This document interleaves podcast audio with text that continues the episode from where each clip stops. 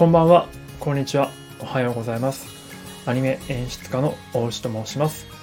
お忙しい中聞いていただきありがとうございます。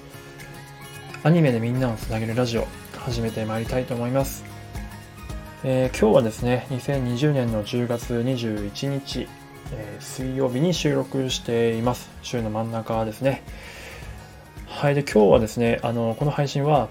あの毎朝8時からやっている、えー、朝活、まあ、お牛の朝活なので、まあ、2日前から牛活と名付けさせてもらってるんですけども、牛活フィルムスタディの模様の配信、あ模様のライブをですね、ライブの模様をキュッとこうまとめて、まあ、5分から8分ぐらいでまとめる配信になっております。まあ、ライブはあのかなり40分とか今日だと50分ぐらいかかっちゃったので、まあ、ちょっと時間ない方にそれを聞いていただくのは申し訳ないので、まあ、ちょっと要点を絞って、まあ、ちょっと浅くはなってしまうんですがやっていこうと思います。で、まあ、フィルムスタディというのはじゃあどういうものかっていうものなんですけれども、まあ、アニメとか映画作品を好きなシーンとか好きなコマをですねこう書き出しまして鉛筆で書き出しまして書きながらどういった意図でその監督とか映像作家はこの画面を作ってるんだろう。何を表現したくて何を視聴者に伝えたくてこういう風にしてるんだろうみたいなことを、え深掘っていく、えー、ワークショップになります。なのでこれをやると、まあ、その映像監督映画監督とか映像クリエイターの、え気分になってですねまるで自分が映像を作ってるかのような体験ができる、えワークショップになります。まあ、疑似クリエイター体験ワークショップみたいな感じで自分は捉えておりますけれども、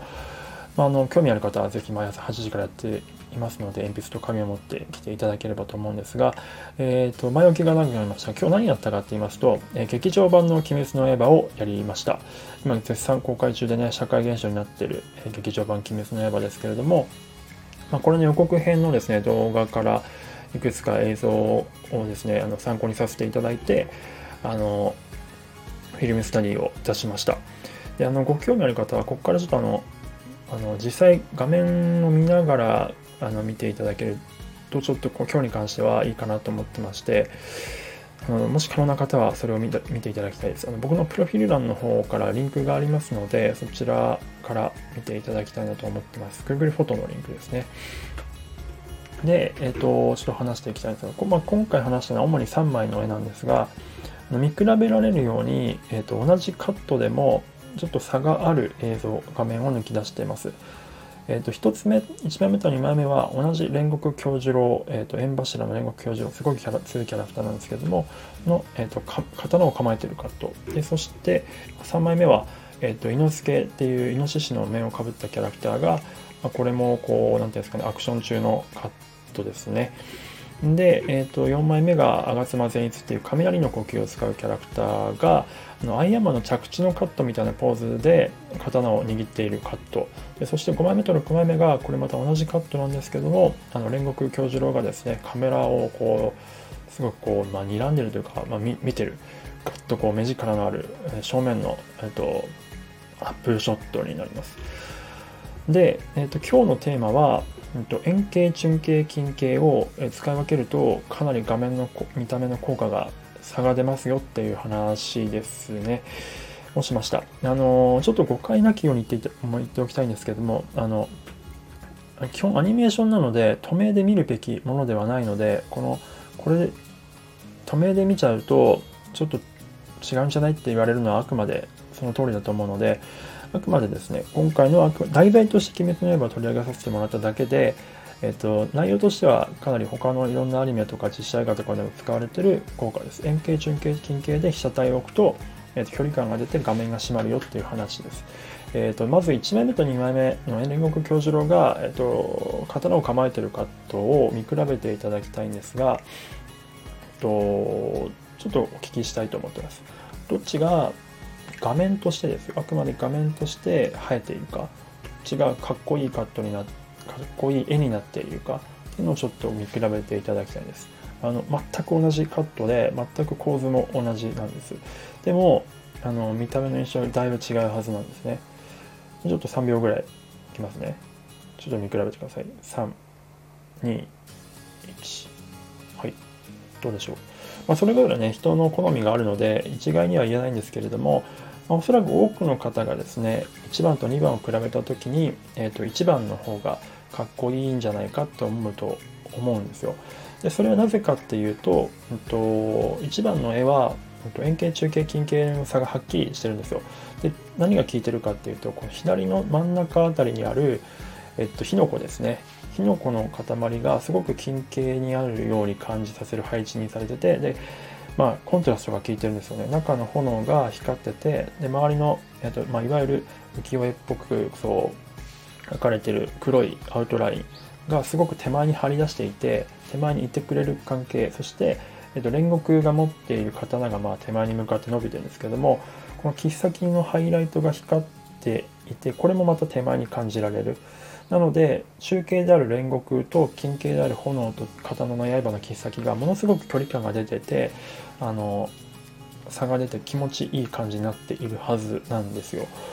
でそれに対して2番の絵はそのものがないのでコントラストがちょっと弱くなってるんですよね。なので画面としてちょっと迫力が1番に比べると弱く見えるっ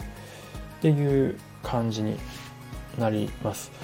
なるはずなんです。もちろん違う感性の方もいるので、それはそれで全然間違いではないんですけども、あくまで一般的な話というふうに捉えていただきたいんですけども、なので、あの近景のあの火の粉と刀が効いてるよっていうポイントがあります。円形の鬼のところは変わらないはずなんですよ、1枚目と2枚目も。っていうことを踏まえるとあの5番と6番の煉獄のアップのカットも同じで手前に炎がある6番の絵がやっぱりちょっとかっこよく見えないですかね。5番の絵は京次郎の顔を見る分にはすごくいいカットなんですけども画面の派手さを比べた時には6番がどうやらいいんじゃないかなと思っています。それを踏まえて4番の絵を見ていただくとちょっとあれってなりませんかね。あの前前逸のカットなんですけどこれも一応円形中形近形あるんですがちょっと弱く感じてしまいませんかね。これは何でかっていうとうんと、ちょっと列車内の色のトーンがほぼほぼ同じ感じになってて、えっと、実際の遠近構造としてはあの奥に向かって円形中形近形があるにもかかわらず色の差がないのでその円形中形近形がちょっと弱くなっちゃって見えるっていうような話ですね。あのカットとして見た時にはあの冒頭カット冒頭で前室がこう雷のようにバーンと降りてくるのでカット全体としてはめちゃめちゃかっこいいカットなんですけどもあくまでこの絵だけ見るとっていう話ですね。くれぐれもあの僕これディスってるわけじゃなくてあくまでその題材として取り上げさせてもらったってだけなのであのカットとして見た時にはあくまでアニメーションなのでカットやシーン単位で見てあの効果的であれば全く問題ないのであのあくまでここだけピックアップさせてもらった時だけの話、まあ、一般例としてっていう話ですね。っていうようなことをですねもっと結構今回のライブはあの充実して話せた気がするのでもしご興味ある方はライブの方ぜひちょっと長いんですけど後半部分今15分後以降からですかね聞いていただけると嬉しいかなと思っております。もっと面白い話してるはずです。で、えっ、ー、と、まあ、こんな感じで興味ある方はぜひ毎朝8時からやっておりますのでお越しください。では、最後まで聞いていただいてありがとうございました。もしリクエスト作品などありましたらレターとかお待ちしております。ではでは、えー、失礼いたします。